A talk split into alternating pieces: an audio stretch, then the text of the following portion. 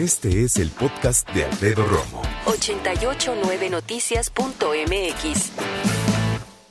Te quiero hablar acerca de una eh, campaña, una campaña publicitaria que me imagino que ya has visto, que se llama No está chido.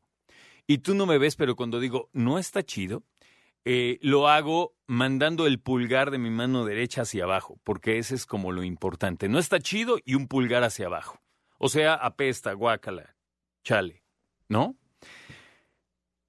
Fíjate que se trata de una campaña de valores y una campaña de centrarnos nuevamente en el deber ser y también en, uh, en regresarnos un poquito de que lo debería ser el sentido común, que yo creo que ya casi no existe, fíjate.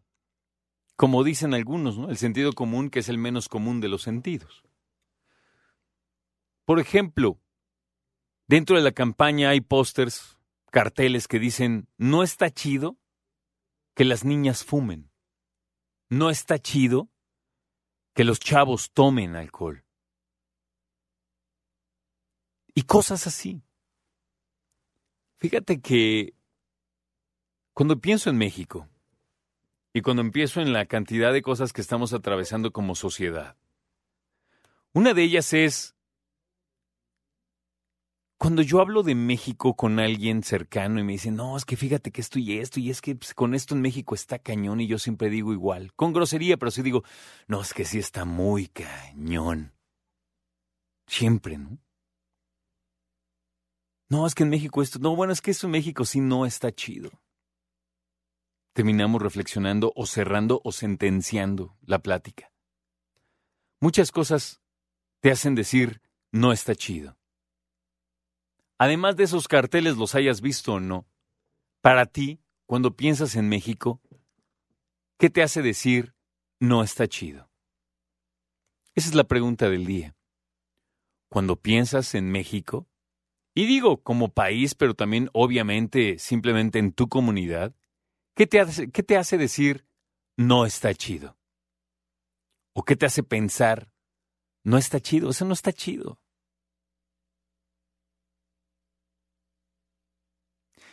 En cosas tan simples